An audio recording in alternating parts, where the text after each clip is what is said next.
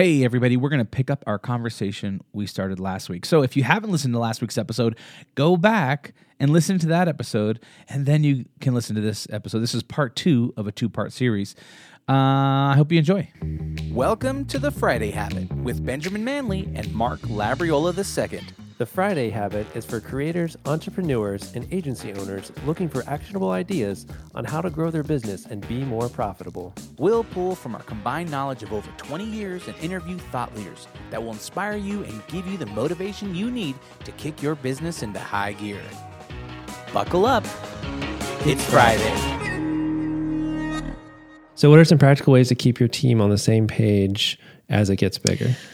The best thing that we did, and this happened right around the 10 employee mark, uh, and we were all virtual when COVID and the quarantine started, was implement a daily all team meeting. And on this daily all team meeting, every single morning, our entire organization hopped on the call. Back then it was 10 employees. Now we have, I think we're at 98 employees. We're not quite at the 100 mark yet. I need to celebrate when we hit 100. Um, I think it happened like Nice. next week. But uh, we had about 10 team members. And during that time, every department would give an update of wins from yesterday. Everybody said what they did yesterday, where they won. That is very culturally important, and I'll talk about that in a second. But then they were also talking about priorities for the day. As your team is smaller, you can be more granular with that. Uh, with 90 eight employees, we can't have everybody go through wins and priorities. And actually, at about the 50 employee mark, we had to lop off the priorities section for these departments. So now every morning, it's just where did we win yesterday? It is a game changer for culture and for morale to set the expectation. Imagine being a new employee and coming into your organization and kicking off by saying, Hey, we're going to share some wins from yesterday. And then you go through your marketing department, your sales department, your accounting department, your events department, your fulfillment department, your graphic design department, your ClickFunnels department, and everybody's sharing wins. It sets the tone that, oh, this organization, they win and they look for wins. So when somebody is about to leave here and they haven't won that day, something is heavy and things feel difficult, which all of us have those days. Most days are actually like that. I think if people are honest, they would admit to that. Uh, but instead, it's like, okay, how do you figure out ways to win? How do you look for ways that clients are having success or ways that team members are having success in your environment? That entirely changed the trajectory of our business when we started to do that. And it works in person, but it also works for virtual and remote team members. That's awesome. About how long is that meeting, the all team meeting with 98? And they're only the team leaders are reporting? Is that how it works? Yes. So our meeting is 15 minutes. As soon as it mm-hmm. starts creeping up to like 16 or 17 minutes, multiple days in a row, I like lop something out of it or I tell one mm-hmm. department, hey, you're talking too long. Like we need to shore this up. But it's turned into departmental key performance indicators from the day before. We talk about hmm. cash collected the day before. We talk about how many new deals we had the day before. Like we are for me, that is the first call that I make after um, at nine o'clock. Our meetings from eight forty-five to nine. At nine o'clock, the first call I'm making is, "Hey, events team, did you connect with sales because the sales numbers that they reported did not, were not reflected in the events numbers?" Like it allows me operationally to ensure that I actually know what's going on, and then more importantly, to go fix something where departments aren't aligned. So that cross-functional nature uh, of this meeting is for me one of the most beneficial things. But it also creates the culture and people seeing new employees and us celebrating team wins. That's awesome. Yeah, and I feel like that's super useful. I feel like uh, I've seen that done poorly too, where it's like uh, everybody's like, "Oh, morning meeting, like what a waste of time! It's going to take 15 minutes. We're just going to talk about nothing. I don't know why we have to do this." You know, I mean, I've I've been part of like um development teams, and sometimes people get off track. So I, I'm guessing it's really important to keep it on track and be like, guys, this has got to be focused. It's got to be positive, and we have no no fluff. It's got to be very focused. That's my guess, right? I think most people think I'm really just like a very nice person, and they think Brandon is like the like hard ass in our business. Uh, Brandon is totally a hard ass. He's my husband and co-founder with Grant Cardone. Um, But like, I am the person that is. If I see somebody, I shouldn't tell people this publicly, but you know, here we are on a podcast, and I don't think any of our employees will listen. I have hundred percent accuracy. If I look through every single employee on that call, and if people are looking like this or aren't engaged and just have this total demeanor of being checked out, 100% accuracy. If they do this three days in a row as I'm looking at this, they are quitting within the next two weeks. You can watch people wi- if mm-hmm. if your culture is one that creates energy and and it's it's exciting to be in. I will promise you that you'll be able to see what team members aren't a fit. And for us, our core mm-hmm. values resonate with one of them is inspirational. Yeah. If somebody is showing up to a meeting looking disengaged and eating or doing something else, that's not inspirational. And I will follow up mm-hmm. with that person and say, like, hey, is everything going everything going okay? Is is there an issue that you're running into? So that I can keep a pulse on this team. I mean, you don't you don't grow a business as quickly as we've grown without being intentionally in tune and checking in with people and being hard on people when they're showing signs of disengagement. Hmm, that makes sense. What would you say are some like practical tips for onboarding new hires? Like, what's the right way to do it, and what's the wrong way to do it when you're onboarding something? I know there's like onboarding, and then there's kind of training. We could maybe talk about training separately, but mm-hmm. I mean, what would you say? Like, what's a successful way to do it, and what do you see people do wrong a lot? I view onboarding like boot camp, and some of our new employees might equate it to something like hazing. It should never be hazing, but it it should be intense. I think that mm-hmm. the average business owner assumes that onboarding should be this slow, steady introduction. For me, it's the opposite. I want to know within the first month if this person has what it takes in our environment. Our environment is very intense. We look at results every single day. You are held highly accountable environment. Our team loves working around each other, but there's a there's a lot going on around here constantly. And so for our onboarding, we require people to read four books in the course of a month uh, most organizations maybe don't have to do four books at least one book. As business owners if you've if you've read a book before and it changed the trajectory of how you look at leadership or how you've grown and developed yourself why wouldn't you give somebody else that kind of tool for success so that they understand your philosophy without you having to share it with them or teach it to them yourselves. So I'm a big proponent of using books in onboarding and just taking the mm-hmm. overall philosophy that you want that first month to be the most intense month to know that they're going to be a fit instead of coming hmm. at it with, oh, I'm just going to see and let Nicole kind of Yeah. go through the process and, and, and figure out if she's a good fit. That's really good. Yeah, because you're like, hey, the more intense it is, or the more focused it is, the sooner you know, sooner they know. It's actually good for everyone because they they can move on if they need to. You can move on if you need to. That makes a lot of sense. What are those books that you have everybody read? One of them is called The 10X Rule by Grant Cardone. The other one is called Sell or Be Sold by Grant Cardone. Uh, one is called uh, Beyond Positive Thinking. It's by an author named Dr. Robert Anthony. That has been uh, a really impactful book to my husband uh, and myself. But he used to tab and highlight every single one of these books. He, he tabbed and highlighted, I think, 10,000 of them and would just give them away for free to people who would be interested enough in developing themselves because it made that much of an impact. Sorry, I'm just pulling up my book right now because in my book, Teamwork, I don't make this a required reading because it talks about firing people in it. And I think all of our employees might be terrified of firing. Uh, it's Like, although this gives them the recipe for success in our environment.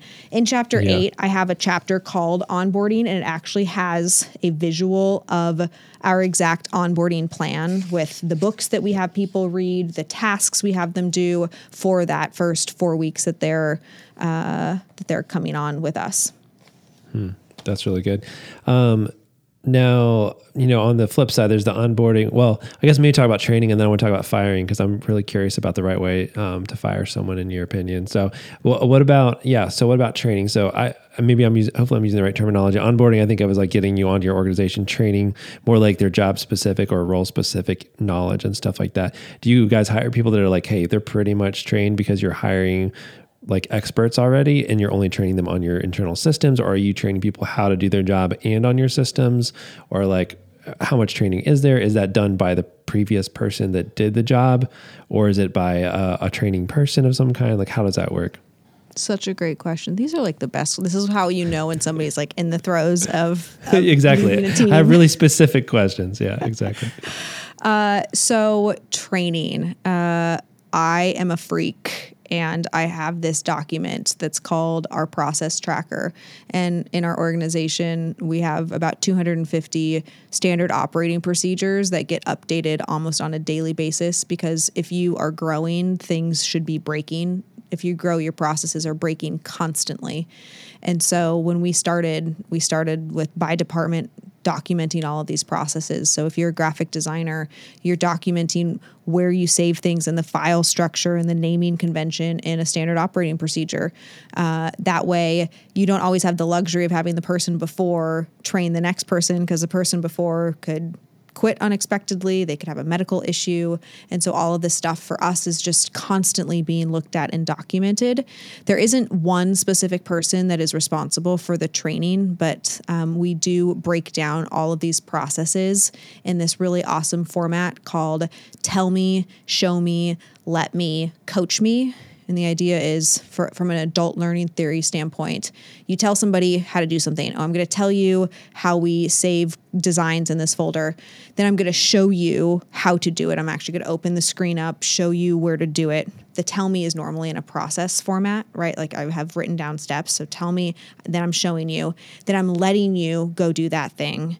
And then the coach me is, okay, now I let you do it and I watch you do it. And I say, like, yes, you did it right or no, you didn't. Now, saving a, a design is something that is fairly straightforward. But as business processes become more complex, that methodology really helps you put safeguards in place so that the manager sees team members knowing that they have the competency to do the thing that they're supposed to be doing. And oftentimes we just don't go to that level because we don't have the time or we don't really think about, oh, I've never watched this person actually hop on a mm. client call before. And then you let them talk to your clients and they say stupid shit. And you're like, I can't believe they just said that. but they've been saying it since day one and they thought that was totally fine. Yeah, for sure. No, that makes sense. When it comes to standard operating procedures, if you have whatever you said, 200, 300 of those and they're changing constantly, just curious what software you use to manage all that. Google, Google. Docs. Okay, cool, cool. I use a sheet yeah, I was just document. wondering. Yeah, we use uh, our we're, we're just starting. We yeah, we actually use like uh, Dropbox paper, so very similar. Okay. It's just like literally Yeah. like a you know document. Um, Mm-hmm. We're um, looking into changing. We interviewed um, a guy Chris Ronzio. He founded a company called Trainual. Um, Oh, and so yeah, we course. interviewed him last week, and um, he has some. So I'm diving into some of that and like trying to decide. I, I, I love his software, so I'm probably going to use some of that. Has Uh-huh. some SOPs and stuff like that. So I was just kind of curious what works for you guys. I mean, if you're changing stuff constantly, Google Docs are super flexible because you can kind of do whatever you want in them, which is nice. For sure. Um, cool. So it's just all like a network of interconnected linked Google Docs where it's like, hey, do this, and then it links to the other one. It's kind of interconnected. Yeah. that's cool. When we had sense. 25 employees, I hired a role called a business process specialist, and this woman is my angel. Uh, her name's Heather, Mm. and she is primarily responsible for ensuring that all of the processes for really all of the departments that I touch. If there's something that's a, a mess or awry, she just like goes in there like this like scrubbing team and just like scrubs the whole thing down to ensure all of it is updated and talking Mm, appropriately smart. with the other departments. I feel like that's super important to have an owner that's like responsible, even if it's not your full time job. Even on a small team, you probably need to have like one person. It's like, hey, it's your job to make sure this stays updated. Maybe everybody needs to update their own pieces, but somebody needs to make sure it all works together. So that, that makes a lot of sense.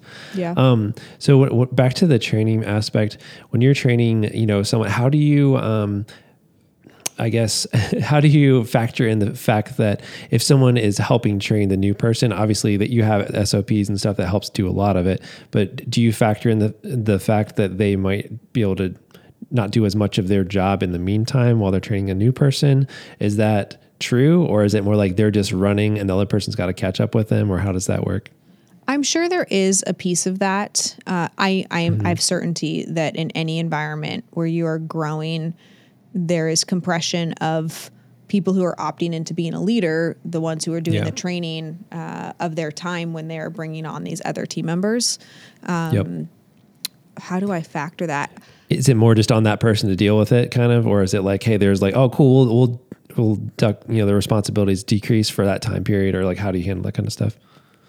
You know, we're just we're 10x around here, and I, You're just like, we're just gonna get it done. people in this Yeah. environment are looking for ways to stand out and to show that they have what it takes and are willing. I mean, quite honestly, I, the team sees me work 12 to 14 hour days. They know that I'm training new team members and, and mm-hmm. they, they see the work ethic. And so Yeah. if I'm sitting here saying that and Brandon is sitting here saying that and we demonstrate that they are very excited because they have goals that we ask them about in their interview process. And we ask them about Yep. through this process we called personal professional and financial goal planning. If you're sitting here telling me i want to be the creative director in this department but right now i'm a graphic designer and maybe i'm making $70000 right now but i want to be making $100000 right in the future okay great let's freaking go. Let's get you the skill set that mm-hmm. you need in order to add $30000 of income to you which means revenue to our organization and how you can do that is by training other people and documenting your processes and helping us fix all of these things that will break around you and you be a leader in the role that you're in today. And so when people Yeah. get that opportunity, I am sure that they have this compression thing. It's something that honestly Sure. doesn't come across my radar um, because they're so excited about being able to grow and demonstrate that they have grown in these ways. That's awesome. Yeah, it makes a lot of sense. So it's kind of like more like helping them see the value of what this is on them. And they know that they're like, okay, first of all, their mindset, they're definitely more of a growth mindset type person. But mm-hmm. also they're like, hey, I see immediately how this benefits me and the rest of the team if I do this. So they're very mm-hmm. motivated to do it. So it's less of like, oh man, I got to do a new thing. It's like, cool, this is going to be awesome. I'm going to do this and we're going to kill it. It's like For a sure. different type of perspective, which is awesome. Totally. Um, how about letting people go like you said like how do you make firing less painful what are what's the wrong way to do it what's the right way to do it Yeah. Uh, you have to correct people in the moment when something goes wrong. And Yep. the biggest mistake I see business owners make is it's, oh, the person shows up 10 minutes late consistently, or they don't put their report in on time. And it's these little agitations that build. And by mm-hmm. the time that they do the thing, oh, they showed up to this client call totally unprepared, or they just messed up this whole presentation. By the time that moment comes, that's when they want to make the decision you're gone, you can no longer work here anymore. And it's so emotional. Whereas Yeah. the first time they were 10 minutes late, and that's uh, if that's a big thing in your culture, the first time there's the issue that frustrates you, you have to, it is your responsibility to create confidence in the business that you are creating to address that and say, hey, did you know that? You know, our start time was 8:30 and you showed up at 8:45. Oh no, I didn't know. That's good to know. So that next time when they show up at 8:45 and you're like, wait, we, we did have the conversation, then you can move very swiftly into Fortunately, I have to give you a written warning on this. You knew we had this conversation last time. Do you remember that? Oh, yeah, I remember that. Okay, great. So next time this happens, it's going to move into performance improvement plan because you're late to this client call. And, and this performance improvement process just flows very easily, but it's always about servicing the client or creating a team environment. It's never about Natalie being an asshole or the business owner being a jerk or being too demanding, uh, and and framing it in that way. I also use that vision, commitment, execution framework in our performance improvement process. So my book, I think it's actually the final chapter. I lay out what our performance improvement process is from that verbal warning all the way through termination. But I'm using like the vision for this.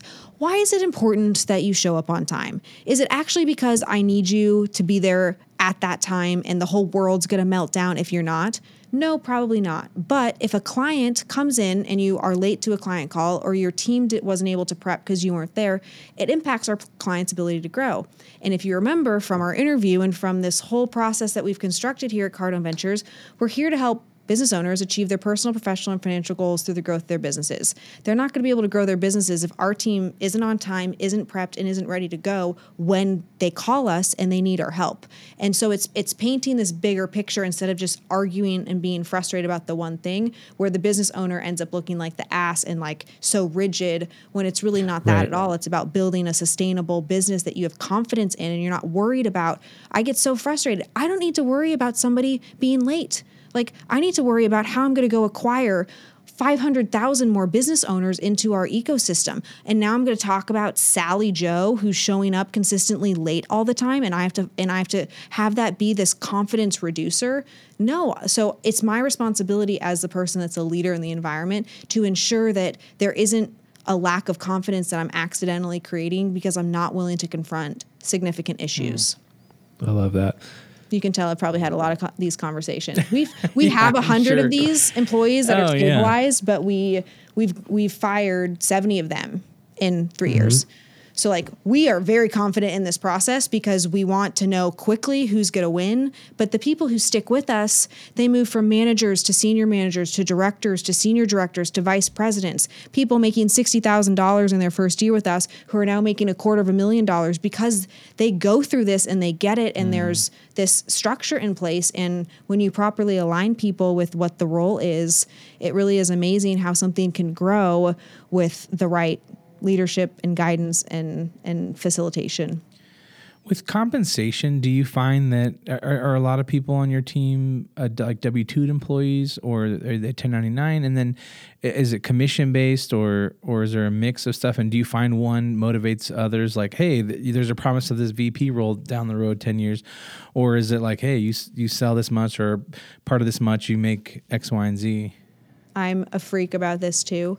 Uh, there, so all of our team members are W two, uh, and every single person in our environment has an incentive compensation plan. So we have base salary, we have incentive compensation, but then there's also commission. So anybody can sell anything in our environment, or bring us a lead, or bring us somebody who can do business with Cardone Ventures and make money off of that. Now, in some, you know um, medical services organizations or professional services organizations, you can't set up a commission structure like that. But in most businesses, you can figure out how to pay and incentivize your team members to to solve the number one problem that every business owner has, which is not enough leads.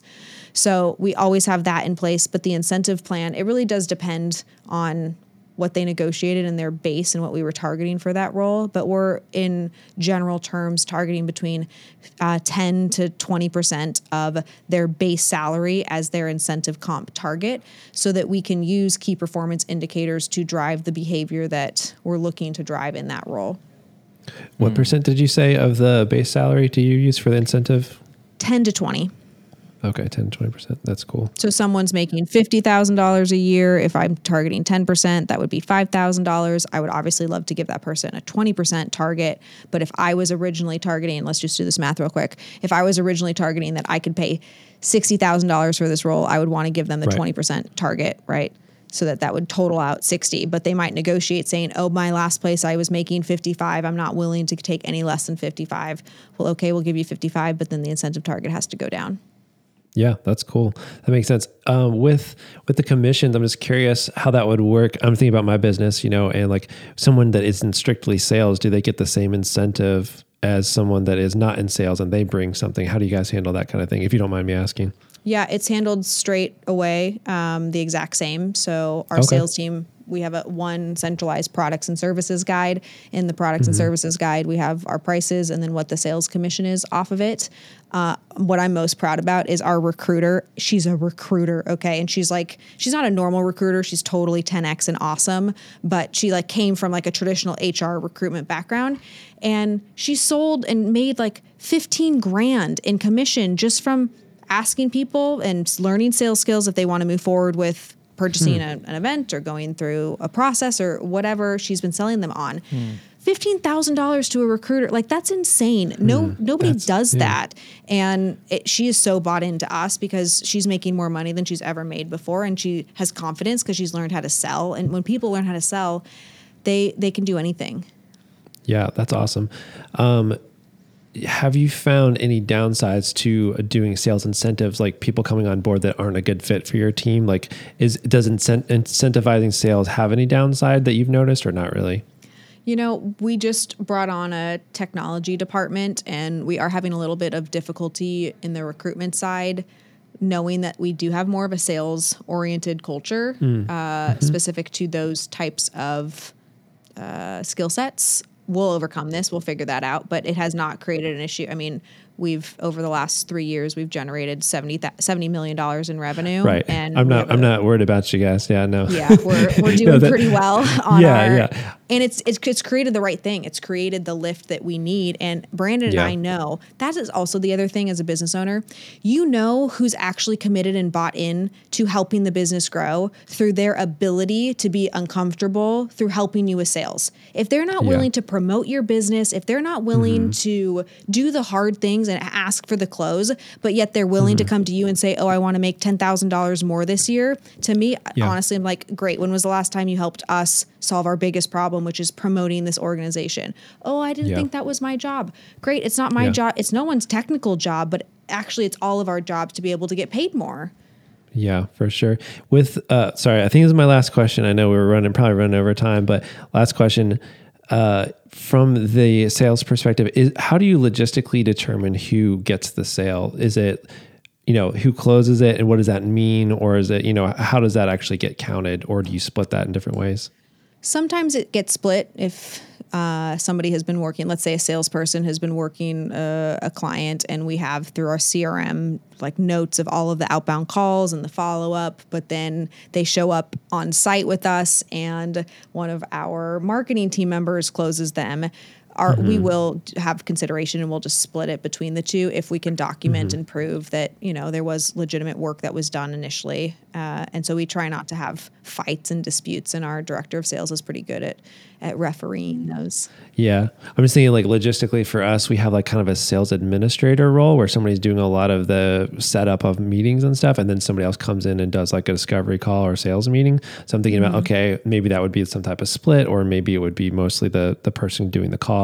I just was curious if you guys do something similar, if it's different than that. I would play with it. I play with it constantly. Every single month on Yeah. the 15th of the month, I look at who's making more money in our organization Mm-hmm. based off of their incentive plan. If the incentive plan is not creating growth in the organization and month over month Cardone Ventures didn't grow, but Joe is making more money, I'm looking at, okay, why did he make more money if we didn't actually grow? And so then if, Hmm. if I recognize, oh, we incentivized the wrong thing in every incentive plan, I have the ability to change it within a certain time frame. Uh, I try to give people at least, especially in sales, I'm giving them some sort of headway and we try not to play with our sales team commission. Mm-hmm. Sure. But the incentive plans for our team members with key performance indicators will change month to month if it's not working. And I tell them, you know, honestly, it was like arbitrage. I you thought you were adding value by doing this thing and you made money last month, which is great, but you didn't actually add value and in the real world nothing happened. Like there was no mm-hmm. monetary gain through you doing this. So you made this money then, but that doesn't mean you're entitled to it just because the first time you did it it you it paid you.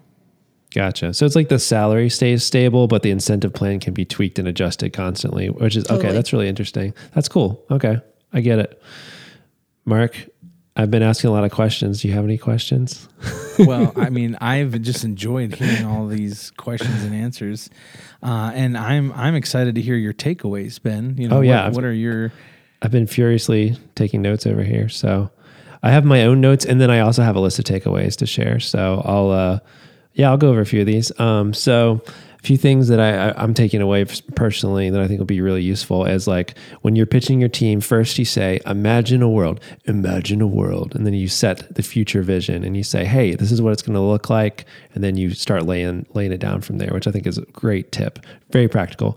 When your team grows, do a daily all team meeting, um, sharing wins to keep you on the same page. That's a great takeaway your approach to onboarding is like boot camp immerse them quickly and see if they have what it takes when training use the tell me show me let me coach me method i'm going to be using that i think this is one of my favorites that i've experienced myself as you have to correct people in the moment when something goes wrong so it doesn't become too big or too emotional long term that's it that's what i got hmm, That's so good. So good good. Ben.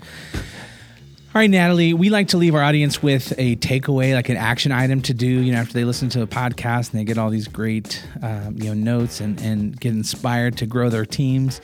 And if you could leave somebody with uh, maybe one action item that would benefit them the most, what would that be? Man, way to put me on the spot. You couldn't have like prepped me for that one. One action item. go buy teamwork Right, exactly. You know, well, that is that is a really good takeaway um, because everything, all of the questions that you asked, like this is all written in the same kind of you know snarky but authoritative voice that I speak in. Um, my one action item would be as a business owner, if you can clarify where your business is going, the rest of it becomes very easy. So if I was a business owner listening to this, think about where you want to be in 10 years from now. And if it's bigger and you imagine having this amazing team around you, then what are you not willing to accept in today's environment in order to get there? Um, if it's not bigger and if it's smaller or the same size, maybe you're more okay with poor, impo- poor improving or poor performing employees. But if it is bigger and it's something greater and something that's more fulfilling and impactful, then you should raise the bar as to what you're willing to accept every single day. But it all starts with ultimately where the business wants to go. Yeah. That's really great. Hey, where can people connect with you, find more uh, out about your book, and, and just you know how to hear more about what you're up to? You know, I am very active on Instagram. If you want to get the book, you can go to cardoneventures.com forward slash teamwork and just pay shipping and handling. The teamwork book is honestly like a business owner's guidebook for how to handle these situations. So I would definitely recommend that business owners do that if you're interested. And connect with me via Instagram because I love doing all the things on stories and direct messages. I manage all of that myself. So would love to get to know you guys and connect with you there. Fantastic. Well, hey, thanks so much for being on the show. And thank you for listening to The Friday Habit. Uh, if you go to thefridayhabit.com, uh, you can find show notes for this episode. There you can also find links to our websites and ways to get in touch. And at the bottom of the page, you can download our guide to the Friday Habit system that will show you how to set aside one full day each week to dedicate working on your business instead of in your business. And if you enjoyed this episode, please subscribe and leave us a review in the Apple Podcast app. And if you have a question or topic you'd like us to cover, don't forget to record us a quick voice memo and send it to hello at thefridayhabit.com. That's right. And until next time, live every day like it's Friday.